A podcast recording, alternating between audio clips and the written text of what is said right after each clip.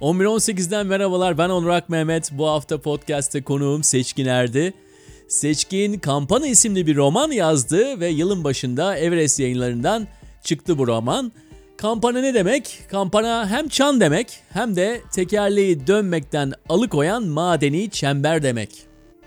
Sen o kampanayı vurmaya başladığında o çan sesi sadece bütün ormanda çınlamadı. Zihnimde fersah fersah solanlar uyandılar, çiçek açtılar, gürlediler, çağladılar, coştular.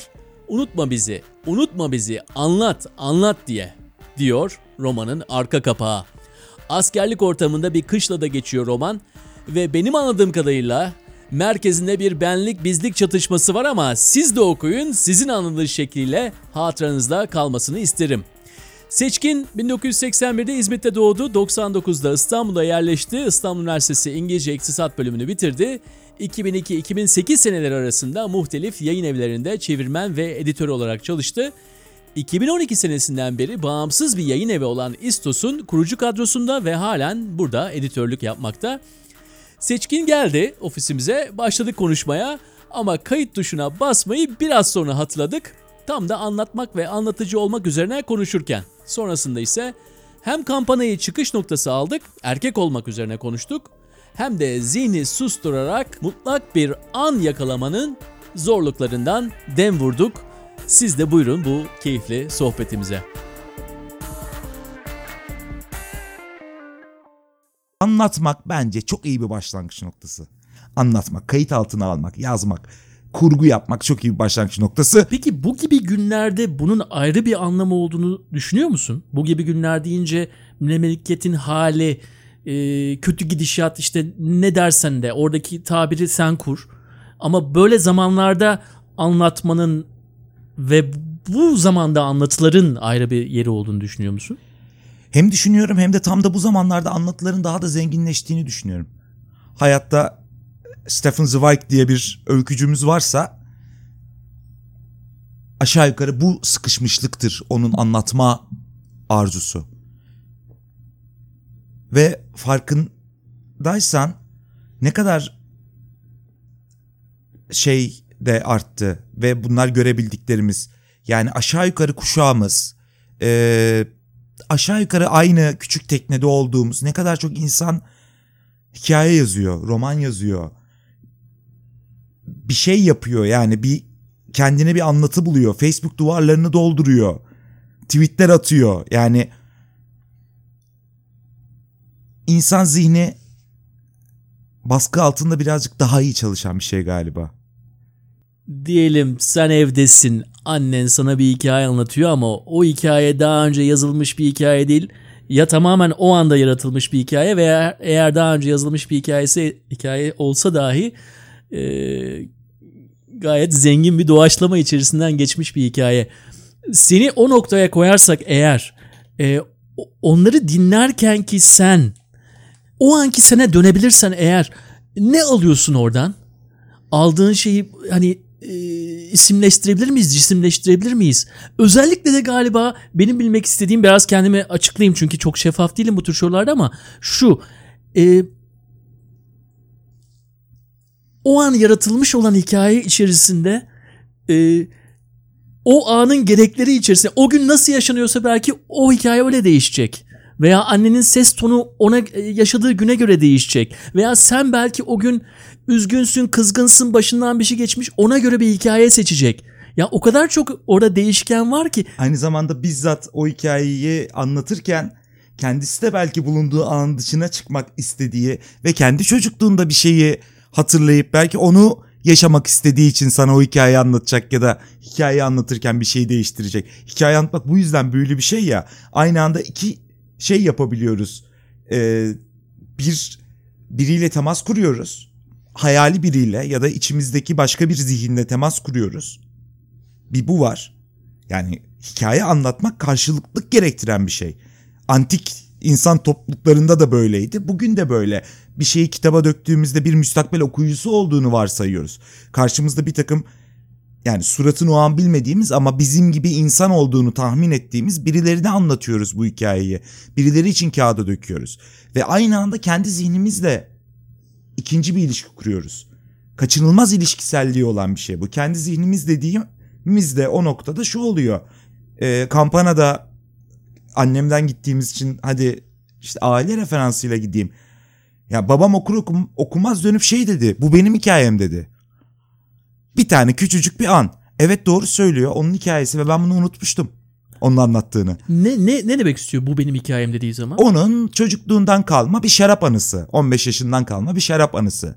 Yani Kilisedeki hayal, anıdan bahsediyor. Kilisedeki anının bambaşka bir ortamda geçen hali. Yani çok koyu bir şarabı sulandırmak cümlesini ben babamdan duydum. Babam olduğu için değil. Hani şey ondan duydum. Bu babamın bir şeydir için değil. Babamda bir karşılığı var onun. Ve yazdığımız ve söylediğimiz ve anlattığımız bir sürü şeyin e, aslında bir havuzdan, bir hep birlikte kullandığımız havuzdan alınması gibi. Yani annemin hikaye anlatıcılığından neden etkileniyorum? Çünkü annem öykücü değil, annem kurgucu değil, annem senarist değil. Annem bir Türkçe öğretmeni. İşte 30 sene devlette çalışmış, sonra emekli olmuş, bir şey yapmış falan. Emekçi bir kadın benim annem. Ama annem öykücü. O yüzden yaptığımız işleri çok da böyle şey yapmamamız gerekiyor. Evet belki dramaturji bilmez annem kafasına göre anlatır ama annem öykücü.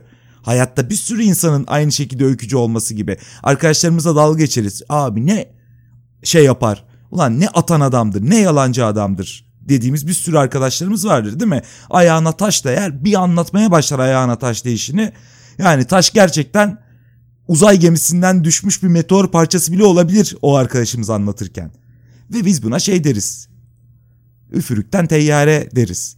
Ama onun zihninde o çok gerçektir ve anlatır. O öykücü. O hikaye anlatıyor. O yüzden yaptığımız işleri de böyle bazen çok abartmamak gerekiyor. Çok böyle daha temkinli olmak gerekiyor. Ben en azından her zaman şeyi hissettim. Ee, bu çok hastalıklı bir şey olabilir bilmiyorum. Ya ben her zaman bir havuzdan besleniyorum. Ben bir şeyler duyuyorum. İşte müzikle ilgili konuşurken yani bir tür pastişten, bir tür eklektik halden haz almamız da belki ona şey yapıyor, tekabül ediyor. Yani bir hayat yaşıyorum. Bu hayat tek başıma yaşamıyorum. Muhteşem yaratıcılık e, melekeleriyle donanmış değilim. Ama ve lakin bir süzme mekanizmalarım var her birimizin olduğu gibi. Ya da e, duyduğum, dinlediğim, düşündüğüm bir şeyleri başka şeylerle sorgulayabilecek bir takım mekanizmalara sahibim. Entelektüel ya da insani mekanizmalara sahibim. Ve topluyorum, biriktiriyorum, süzüyorum. Ben bir kurgu içinde bir şey sunuyorum. Ama bu bir sentez değil, bu bir kolaj. Kolaj kesinlikle. Çok güzel. Çok doğru kelime. Kolaj. Kolaj güzel bir şey. Peki şimdi bu kolaj içerisinde e, diyelim kitabının sonunda şöyle bir şey var. Diyorsun ki e, 8-9 tane isim sayıyorsun. İsimleri saydıktan sonra en sondan bahsediyorum e, kitap içerisindeki bazı alıntıların bu 8-9 insandan gelmiş olduğunu söylüyorsun ama tek tek mesela onlara e, sayfanın altında atıf yapmıyorsun. Onları da bir grup olarak koymuşsun oraya. Benim zihnim de olduğu şekliyle bunu kağıda yansıtıyorsun. Ve ben mesela orada şunu düşündüm. O 8-9 insandan bunu yapmış olmandan dolayı da sanki e, açıkça şunu söyleyeyim yani bireyselliğin yok olduğu bir mekanı yarattığım bir roman içerisinde bireyselliğin e, yok olma biçimlerinin de farklı farklı ben görmeye başladım. Mesela çok hoşuma gitti ha, o. Güzel bir nokta. Tek tek atıf yapmayıp onları da bir grup halinde alıp biraz beni seçkini tanımam için de bir e, bir fırsat yarattı. Ya bir altındaki cümlede şey diyor. En büyük kaygımı söylüyor. Ve yani işte alıntıların hepsi italik yazıyor ama yani okuduğunuzda hayır bu cümlede alıntı ve itelik yapmamışsın diye içeride bir cümle görürseniz özür dilerim yani benim kusurum affola unutmuşumdur. Ama tekrar dönelim ya o hikayelere dönmek istiyorum. Biraz bana şey verebilir misin? Ee, oradaki hissiyatına dönebiliyor musun? Mesela ben de çocuğum için hikayeler okuyorum ve e, ve çoğunu uyduruyorum seçkin. Ama biraz da böyle içimde bir merak var. Acaba ona ne hissettiriyorum diye bir merak var. Tabii ki bu böyle hepimiz hepimize farklı bir şey hissettiriyor ama sen de acaba yani ne kadar şanslı bir çocukmuşsun hissiyle geldim ben buraya. Sen ne hissiyordun o zaman hatırlıyor musun? Çok iyi hatırlıyorum ya. Yani mesela şey çok tuhaf. annemin anlattığı bütün ormanlı masallarda bir tane orman var. Ve benim zihnimde o orman var. O orman hiç yok. Hiç görmedim. Ama şu anda gözümü kapatayım. O ormanı görüyorum ben. Annem tabii ki bunun farkında değil. Benim zihnim o ormanı nasıl yarattı? Nerede gördü? Ama yani neresinde tümsek var, neresinde patika var? Neresi nereye çıkıyor? Hani o hikayedeki işte kaybolan top nereyi geçip nerede durdu da bilmem kim işte topunun peşinden koşarken çukura düştü de oradan bilmem ne oldu. Şu anda var. O co- yani mekansal olarak gözümün önünde ve burası gerçek bir yer değil. Bu müdahale edebileceğim bir şey değil. Yani senin çocuğunun zihninde de sen bir şey anlatırken bir takım mekanlar varlar. İşte böyle rüya görüyoruz zaten. İşte böyle iyi böyle az fizik biliyorsan çok güzel boyutlu hikayeler yazabiliyorsun falan hani geçiyoruz oralardan bir şey oluyor. Bu müdahale edebileceğim bir şey değil. Ama orada ne olduğu, oranın tonu müdahale edebileceğim bir şey. Ya orası şefkatli bir yer mi? Orası tehlikeli bir yer mi? Orada gerçeklik büyülü mü? Gerçeklik çok kunt bir gerçeklik mi? Yoksa gerçeklik yok mu? Gerçeküstü bir yer mi? Bunlar birazcık daha senin tonunla belirleyebileceğin şeyler. Bunu birkaç kez alıntıladım. O yüzden de şey yapıyoruz. Yani hikaye dinliyor olmak ve tabii ki bununla birlikte kitapta okuyor olmak çok hani erken elime tutuşturulmuş bir şey kitap benim. Okumayı geç öğrenmeme rağmen şeydim biraz tembel bir çocuktum. 8 yaşında anca öğrendim. Baya panik vardı evde. Okuyamayacak galiba bu. Olmadı bu galiba diye. Niye onu da bilmiyorum. Niye öyle oldu? Muhteşem bir şey anımız var. Ee, benim bütün ailem öğretmen. Ee, tabii ki işte ilkokula başladığım zaman tanıdık bir öğretmende başlıyorum. Ve genellikle ilkokul birinci sınıfın ilk şeyinde, e, ilk yarısında Evet kendisini de aldım. Mehlika Hanım'a buradan çok selam söylüyorum. İlkokul öğretmenim. Kampanayı okumuş. O da bana selam söylemiş sağ olsun. Yazık oldu yani o karanlık dünyayı ilkokul öğretmenime yapmak istemezdim ama umarım beni affeder. Ee, neyse işte ilk dönem öğrenirsin ve işte okuma bayramı olur bir şey olur ya. Şimdi ben tanıdık çocuğuyum. İlk dönem bitmiş. Ee, sınıfın hemen hemen hepsi okuma öğrenmiş ve ben okuyamıyorum. Ama ve lakin tanıdık öğretmen çocuğu olduğum için o işte okuma öğrendi teşekkür belgesi o tuhaf şey böyle kurdeleli falan filan benim elimde de duruyor. Ve okulun müdürü de tanıdık olduğu için gel bakalım diyor böyle. Koca okulun karşısına beni çıkartıyor. Öğrenmişsin oku bakalım şu belgeyi diyor. Koca okul. 7 yaşındasın. Elinde okuyamadığın bir kağıt var. Mikrofon var. Ve bir şey yapmak zorundasın ve Hani herkes seni okuyor zannediyor. Çocukluğumuza damga vuran muhteşem an gelir. Orada aşağı yukarı ne yazılı olduğunu bilen ben uydurmaya başlarım. Bu belgeyi Seçkin Erdi'ye verdik. Kendisi okumayı öğrendi. Çok teşekkür ediyoruz. Herkes yerlerde. Sonra benle yıllarca dalga geçtiler. Neyse okumayı ikinci dönem öğrenince ilk sosyal travmamı anlattım. Evet ama ilk sosyal travmanda senin ondan önceki dinlediğin hikayelerdeki anlatımı kullanmışsın orada. Evet tabii ki işte. Ve büyük ihtimalle orada yazandan çok daha iyi de açıklamışsın yani durumu. Ama hikaye, Olmayan bir durumu. Hikaye anlatmaya geri gelebildik değil mi böylece? Yani o kağıdı biri bana anlatmış ve zihnimin bir yerinde kalmış ve onu yapmam gerekiyor ve hadi yapalım ki hep şeydir ya kitlelere karşı konuşamam. Gerçekten konuşamam. Bugün buraya gelirken Arada üç kere şeyi düşündüm yani. Allah'ım çok sıcak çok terliyorum ne konuşacağız şimdi? Acaba şey mi desem ya bugün yapmasak mı desem? Hani en şeyinde bu kadar anlatmaya referans veriyorum. Hikaye önemli diyorum bilmem ne ama benim zihnimde ki seslerden biri de ki bu zihindeki sesler meselesini biliyoruz. Biri sürekli şeyi diyor her zaman diyor. Ya Of çok zor ya şu anda anlatmak. Çok zor. Ne anlatacağım ki? Ya yanlış bir şey söylersem ya bir şey, bir şey, bir şey, bir şey, bir şey. Ama burada şunu da söyleyelim. Yani diyelim Çok kitap... insani olduğunu düşündüğüm için söyledim bunu bu arada. Çok anlaşılır yani. Kim ben bundan çekiniyorum dese kesinlikle çok haklısın derim. Der. Ya bu sorularda esasında şöyle bir şey var. Ee, ben de biraz e, ben çok bireyci bir insanım tamam mı? Her şeyin birey üzerine. Bireyi yüceltmek artık neredeyse böyle şey haline gelmiş. Yani e, çok batı orijinli büyümekten gelen bir şey ve biraz da fetişizm gibi bir şey. E, ama şunu çok sevdim. Dedin ki e, bak kampanyanın askerlik içerisinde olması biz bu başka bir yerde de akıl hastanesinde de olabilir, şurada da olabilir dedin. Ben bunu şuraya bağlayacağım.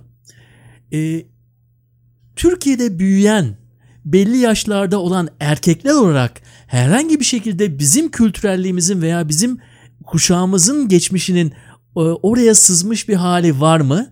Veya bırak kitabı bırak yan plan, e, arka tarafa at planı. Biz burada iki kişi olarak konuşuyoruz. Bizim için erkeklik ne demek? Yani e, ne demek? Ne anlam ifade ediyor? Bu herhalde büyük ihtimalle kendi kendimize devamlı sorduğumuz bir soru olduğu için de herhalde birisine Ya soracak umarım- tarzında sana sorayım ya. Kime Umarım soracağım? soruyoruzdur kendi kendimize. Çünkü tam sormamız gereken soru. Çünkü asla bu soruyu sorman gerekmiyor. Bu zaten kadınlar niye kadınlık ne demek üzerine bu kadar tartışıyorlar, bu kadar düşünüyorlar? Çünkü bunun zorluğunu yaşıyorlar. Yani bizim asla hayatta tahayyül edemeyeceğimiz gündelik zorluklarla uğraştıkları için ya ben niye kadınım ve yani niye kadın kötü anlamda değil. Kadın olmak ne demek sorusu bir gündem. Çünkü kadın olmak hayatı zorlaştıran bir şey. Biz erkek olmak ne demek sorusunu sorma ihtiyaç duymuyoruz. Çünkü hayat bize çok kolay. Ha dönüp yani askerlik bağlamına ve kampanaya şey yaparsak e, o, kolay, o kolaylık bir taraftan da şeyden bir kolaylık. Her şey çok belirlenmiş. Yapman gereken şey çok açık. Ve oradaki zor mekanındaki temel sorgulama erkeklik olmasa bile temel sorgulama e, bireyselliğin ben fikrinin darmadağın edilmesi olsa bile bir taraftan şunu görüyorsun. Oradaki dünya dışarıdaki dünyanın bir yansıması. Tamam erkeklerden oluşuyor. Ama ve lakin sen belirli olan dışında yani erkek olarak yapman gerekenler dışında bir şey yaptığında kadınlara olumsuz olarak atfedilen bütün hasletleri ve hakaretleri duyuyorsun. Ve en başta söylediğim şeye geliyor. Çünkü hayat bize kolay. Aşağı yukarı öyle. Yani biz tabii ki bunun üzerine düşündüğümüzde e, hayır bizim için de zor diyebiliriz. Bizim için de zor ya işte çocukluktan itibaren sürekli sert olman gerekiyor. İşte e, bütün yükün senin omzunda olduğunu bilmen gerekiyor. Senin işte çekip çevirmen gerekiyor. Kadına sahip çıkman gerekiyor. It gerekiyor, bıt gerekiyor, bıt gerekiyor. Yani hayır bize de çok zor diye çıkış yapabiliriz. Ama bence bu bile gene çok kolay bir pozisyon. Ve hala gündelik hayatta gecenin ikisinde bir sokakta sarhoş halde sallana sallana yürüyebilirsin. Hani belki birileri sataşır bir böyle delikanlı muhabbeti olur. 100 örnekte 3 ama gecenin ikisinde bir sokakta kadın olarak yürürken 100 örnekte 60'tır bu. Bitti. O yüzden hayat erkeklere de çok zor. O kadar da zorluk olsun ya. Lütfen o kadar zorluk biraz hepimiz çekelim o kadar zorluğu diye düşünüyorum. Ama bu iyi bir başlangıç noktası. Gene dönüp hayır bir dakika biz de bu hayattayız ve bu hayatta ne olup bittiğini ve bize yüklenmiş hasletleri farkındayız. Az önce birey bireysellik diye girdin ya sen. Hani bunu çok yücelten bir şeyim var, e, hissim var belki işte batı vesaire diye. Ben de şunu söylemiyorum asla. Ben bireyselliğimi yer, ayaklar altına aldım. Ben birey değilim. O işte anonim içinde erimek istiyorum. Bilmem ne işte kaybolmak istiyorum. Hayır canım yani. Bu da çok lüks bir pozisyon. Yok öyle pozisyon. Ben bir bireyim. Ben kararlar veriyorum. Ben bir takım eylemlerde bulunuyorum. Ve belki bu eylemlerin bazıları çok kadın düşmanı eylemler. Ve ben bunun farkında değilim. Bunu da sorgulamak zorundayım. Yani o yüzden bu aşırı şey entelektüel erkek sorgulamalarımız da bir yerde şey hissinde, hissinde bırakıyor beni. Yani tabii bir sürü hayal kırıklığıyla hayatta işte böyle çok e, kendinden emin ve hassas adamların içlerinden canavar çıktığını falan gördükten sonra en uzun konuştuğumuz konunun bu olması bile çok şey değil mi? Ne yapacağımızı bilemediğimiz bir hali göstermiyor mu? Bir sorun var ve biz e, şey kurduğumuz toplumsal düzende bu sorunu çözemiyoruz.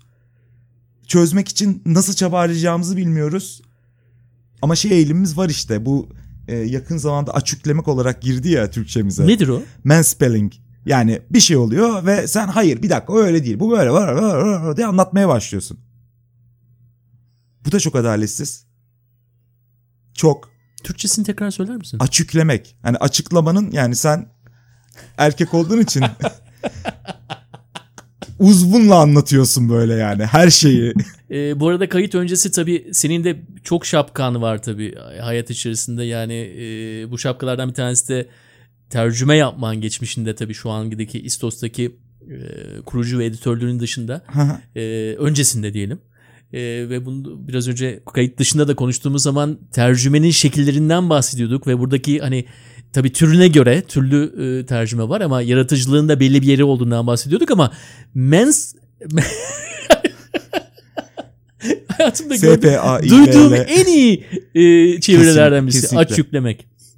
Ama Ee, bak yani şey e, kültürel çeviri diyoruz ya. Bu hani yayın öncesi de konuştuk. O kadar güzel ki yani benim aklıma gelmez. Hiçbir zaman gelmez. Bunu böyle çevirmek. Ama bir feminist kadının aklına geliyor. Çünkü gerçekten buna maruz kalıyor ve maruz kalırken kalırken büyük ihtimal şunu düşünüyor. Bu mevhuma maruz kalırken. Yani biri bana Türkçemizde bu da var ya işte şeyini gösterirsin. Biri bana sürekli çükünü gösteriyor ya diye düşünüyor. Ve o yüzden bunu öyle çevirebiliyor. Yani beni sürekli açıklıyor bana böyle.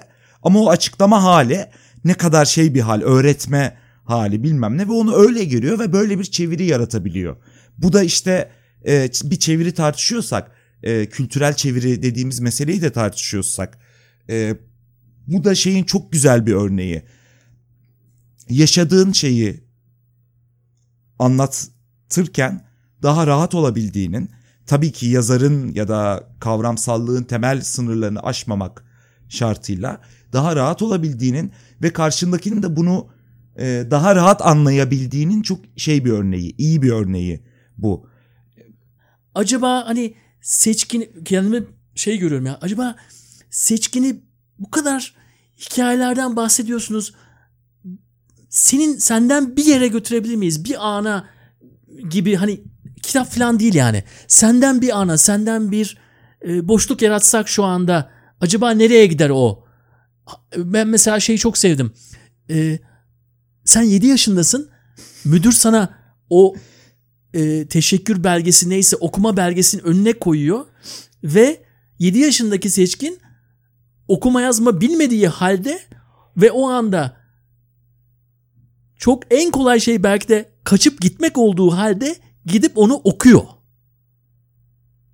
Buradaki seçkin yani bin tane kelime kullansan zaten vallahi e, burada ben gördüm yani nasıl bir insanla karşı karşıya kaldığımı. İstersen o anı dönelim. Ya neden kaçıp gitmedin? Niye oradasın sen? Niye onu uydurmayı, o niye oradaki sözcükleri kendinden koymayı tercih ediyorsun da en kolay olanı Niye yapmıyorsun, ağlayıp gitmiyorsun? gitmiyorsun değil mi? Evet neden ağlayıp gitmiyorsun ya? Hele o yaşta E, yani en rahat olacak şey. Çünkü sorumlusun orada. Sen Kime işte karşı bilmem- sorumlusun?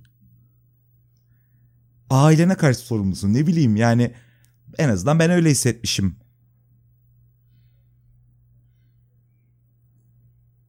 Bilmiyorum, düşün, bu çok güzel ana geri döndürdün beni. Bazen travmalarımız gerçekten de hani güvenli alanlar dedik ama travmalarımızı gerçekten Yo Geri benim dönmek keyif çok iyi aldığım bir şeydir bu. Bunu da o yüzden şeyden anlattım. Yani travmadan keyif almak da var öyle deme. Yani o an çünkü bir taraftan gelecek için şey demek. Ya bu an sürekli tabii yeniden anlatıldığı için biçim de değiştiriyor. Arada şey diyecektim mesela bu mekanlardan bahsettik ya. Benim bir numaralı uyku taktiğim odur yani. Gözünü kapa daha önce yaşanmış bir şeyi hatırla ve onun detaylarını gör. Ki büyük ihtimal 10 saniyelik bir tane anıyı işte 30 küsür yılda o kadar tarif etmişimdir ki herhalde şey çıkmıştır. Hollywood prodüksiyonu falan olmuştur o artık yani. Aynı şeyi sürekli e, düşünüp şöyle miydi böyle miydi deyip üzerine gittiğinde. Hani bu bahsettiğim şeyde sonuçta yıllarca bunu dinliyorsun ve şöyle dinliyorsun mesela bu hikayeyi. Yani ilkokul öğretmenin şey diye anlatıyor tekrar çok utandım diye anlatıyor. Annen şey diye anlatıyor. Vallahi çok gurur duydum diye anlatıyor. Ve bundan işte bilmem kaç sene sonra sen sen olduğunda şunun bilinciyle oluyorsun. Ya ben 7 yaşında bunu yaptım ya. Yani hayatta bir şekilde hayatta kalırım. Ya da ilk tepkini belirliyor. Bir şeyle karşılaştığında hani şey tepkisini vereceksin. Aa, aman tanrım panik panik panik tepkisi mi vereceksin yoksa bir dakika bir duralım hadi içinden çıkabiliriz galiba mı diyeceksin. Ama tabii bu çok sorunlu bir şeye de dönüşebiliyor. Yani işte ben İzmitliyim. İşte İzmit'te doğdum. Orada okudum. 99'da İstanbul'a geldim depremden sonra. Mesela hayatım deprem anını yaşamadım. Sarhoştum. Bir evde sızmış yatıyordum falan filan. Ama şu bende çok kötü bir tarifat yarattı. Büyük bir şey olduğunda tepki verememe. Büyük bir şey olduğunda hep şöyle bir şey ba- bağırıyor zihnimde. Mantık, mantık, mantık, mantık. Sakin, rasyonel, rasyonel. Bu da tabii ki bir şey sorunu yaratıyor bence. Duygulanım önemli bir şey. Yani o anın duygusuna girmediği müddetçe o an sende başka bir şekilde mutlaka geri dönecektir. Bazen ne istiyorum biliyor musun Seçkin? Yani rasyonel kafayı öyle bir tatile gönderelim ki şu şöyle de olabilir ama böyle de olabilir var ya ve bazen çok büyük keyiflerde, büyük hazlarda veya büyük şoklarda bu da olabilirdi, bu o da olabilir diye gidemiyorsun ya. Yani anın o sertliği içerisinde anın kendisi oluyor ve başka bir şey olmuyor. Nedense hep kendimi de öyle bir tatile göndermek isterim. yani şu da olabilirdi, bu da olabilirdi, şuna bu açıdan bakalım, bu açıdan. Açının olmadığı, tek bir yerin olduğu, tek bir anın olduğu yere kendimi göndermek istiyorum. Buna da tatil gibi geliyor çünkü genelde yaşayışımız o değil. Genelde yaşayışımız içerisinde hep böyle bir sonrası, sonraki var. Bunu da şeye bağlayacağım. Sen biraz önce kitabı bitirdiğin anda küçük bir ölüm yaşadın ya. Hani Fransızlar da orgazma zaten küçük ölüm derler bilirsin. Ee, ondan sonra ama o ölümü yaşadıktan sonra hemen sonra yarın yapacakların ki onlar da keyif alacağın şeyler. İlla sorumluluk ödev dahilinde şeyler değil. Tabii kesinlikle kesinlikle. Tam o yani. Ama o anın kendisi çok değerli. Yani o anda senin ölebileceğin an o çok değerli bir an. Ya da uyuyabileceğim. Ki uyudum zaten. Ya şey diyecektim tatilde gönderiyoruz aslında ama sadece tatilde olduğumuzu fark edemediğimiz için sıkıntı. Yani her gün uyumak zorundayız böyle bir şey. Hayatta o kadar çok soru var ki bence uyku o yüzden evrimleşme sürecimizde o yüzden olmuş yani. Hani bedenin yorgunluğu bir tarafa zihnin yorgunluğu diye bir şey var. Yani beden yorgunluğundan daha şey yani rasyonel zihni uyu- şey yapmak, kurtulmak, tatile gitmekten bahsediyorsun ya gidebiliyoruz. Ne yazık ki tatilde olduğumuzu fark etmiyoruz. Kapatıyoruz her şeyi.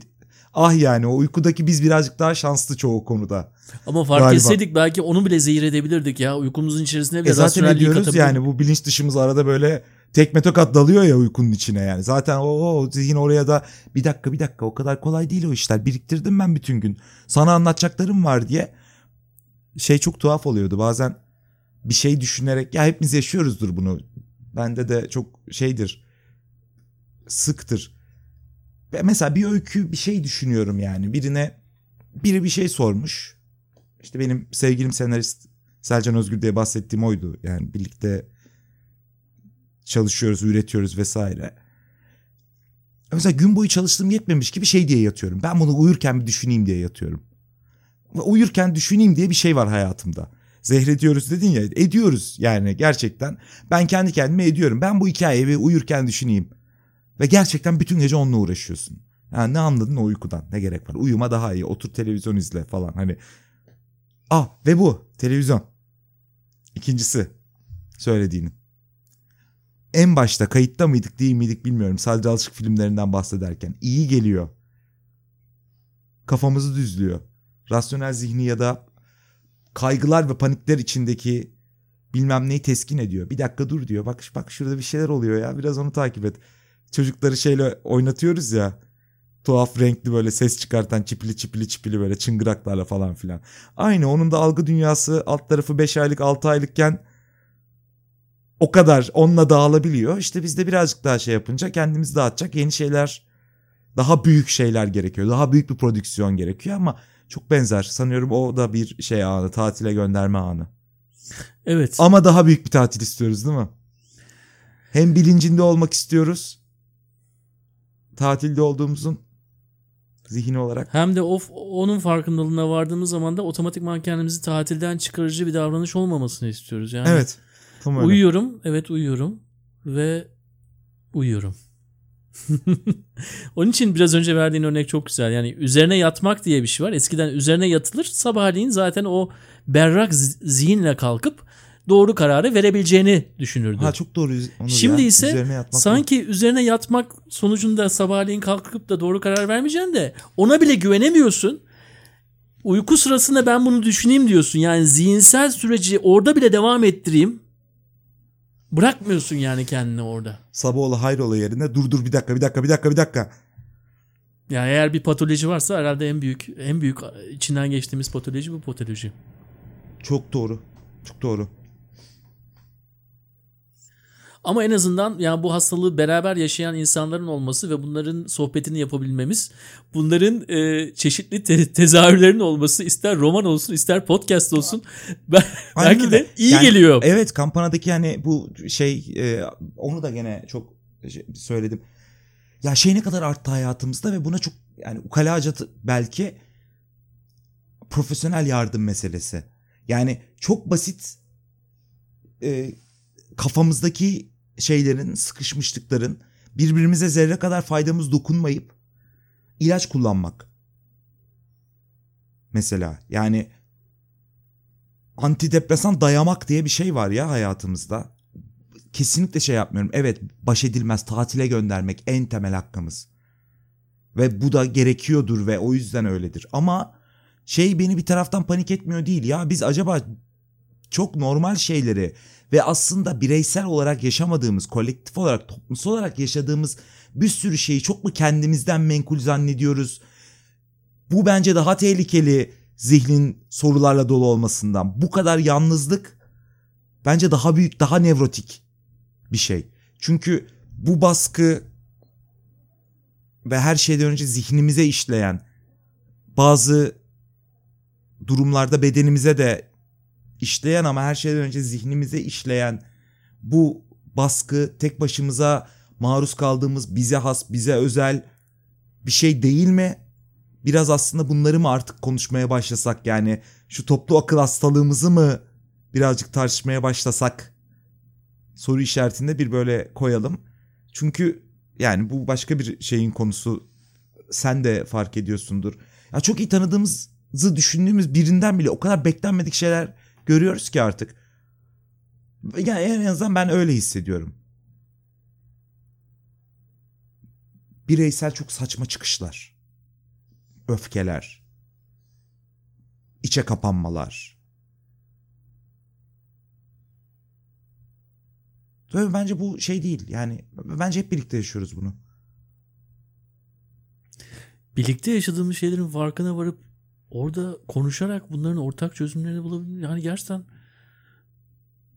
e, bir iktisat şeyimiz var galiba ikimizin de çünkü gerçekten en verimlisi de o. En verimlisi o. Gidip bunu bireysel çözümler aramak hepimiz kendi köşelerimize çekilip sanki onu kendi kafamızda döndürsek döndürsek bir çözüme ulaştıracağız gibi. Ya şeyde beis görmüyorum mesela. Ya iki kişinin, üç kişinin, dört kişinin yan yana gelip şunu konuşmasında. Mesela arkadaş ben çalışamıyorum. Çünkü yani depresyona böyle şey yapıyoruz ya ben odaklanamıyorum. Ve şunu fark edeceğiz yani dört kişi beş kişi neyse. Evet ya odaklanamıyoruz. Odak nasıl odaklanalım yani telefonunu eline alıyorsun hasbel kadar Twitter'ı açıyorsun. Ya aman tanrım ya 3. Dünya Savaşı mı çıkıyor bilmem ne mi oluyor şurada o mu olmuş burada bilmem ne manyaklığı var. Ya da işte bir arkadaşım sevgilisinden şiddet görmüş. Yani şimdi nasıl odaklanabilirsin? Odaklanamazsın ya. Yok olamaz zaten. Bu şu anda yeni doğal, yeni normal odaklanamamak zaten. O zaman ne yapabiliriz? Zi konuşmak kadar da şey yeni doğal buysa, yeni normal buysa yani ya işte tüm bu aşırı medyadan geri çekileceğiz ya bilmem ne yapacağız ya başka bir şey yapacağız falan filan ama biraz konuşalım. Yani hikaye anlatmaya da oradan şey yapalım. Konuşalım ya gerçekten konuşalım. Geçmişi konuşalım, bugünü konuşalım, geleceği konuşalım, kurgu konuşalım. Yani kurgulayalım, hayal kuralım. Hadi bakalım yani Hadi bakalım ama ben benim senden anladığım bunu yapmaya da devam edeceksin. Umarım. Umarım. Ben de edeceğim gibi gözüküyor. Demek ki e, beraber yapalım bunu. Kesişelim bel- belli bir yerlerde. Yalnızca tabii bunu Onur ve Seçkin özelinde söylemiyoruz. E, Hep bunu birlikte. hepimizin kesiştiği noktalar olabileceğinin de farkındayız ama e, bu podcast dolayısıyla da e, sevgili annene ben de buradan teşekkür etmiş olayım. Ben de teşekkür ediyorum. E, iyi ki uydurdu o hikayeleri. Kesinlikle. iyi ki o orman oluştu. Kendisi pişman galiba buna ama. Vallahi tanımayan Yani o bir işte insan olarak iktisattan çok umutluydu ama işte olmadı ya. Bence olduğu Kısmet kadarıyla olmadı. gerçekten de iyi olmuş. Ayağına Sağ ol. sağlık. iyi ki Sağ buradasın. olun. Taksim'de beraberiz. İyi ki çağırdınız. İyi ki bu sohbeti yaptık. Devam ediyoruz. Birilerine iyi gelsin inşallah. Evet iyi gelsin. Bana iyi geldi. Seçkin Erdi'ye bu güzel sohbet için tekrar teşekkür ediyorum. Fonda Seçkin'in yer aldığı müzik grubu Debdebe'nin Tepe isimli parçası var. Bu arada Anlat Hikayeni gecesinin ikincisi geçen hafta Kadıköy'de yapıldı. YouTube'da o akşamdan ilk video yarın çıkıyor. Sinan Seyfettinoğlu yaşadığı bir psikotik atak hikayesini bizimle paylaştı. Gerçekten çok etkileyici bir hikaye ve gerçekten çok etkileyici bir anlatım. Siz de izleyin isterim. Eğer anlat hikayeni gecelerinin birinde anlatıcı olmak isterseniz bize bilgi at 1118.com adresinden ulaşabilirsiniz. Bir sonraki anlat hikayeni akşamının tarihi de 24 Mayıs. Haftaya ise yeni bir 1118 podcast'te yine buradayız. Bu programda emeği geçenler olarak yani editörümüz Onur Kocatürk, direktörümüz Berna Kahraman ve ben Onur Ak Mehmet hepinize kendinizi tatile gönderebildiğiniz bir hafta sonu diliyoruz. Haftaya görüşmek üzere.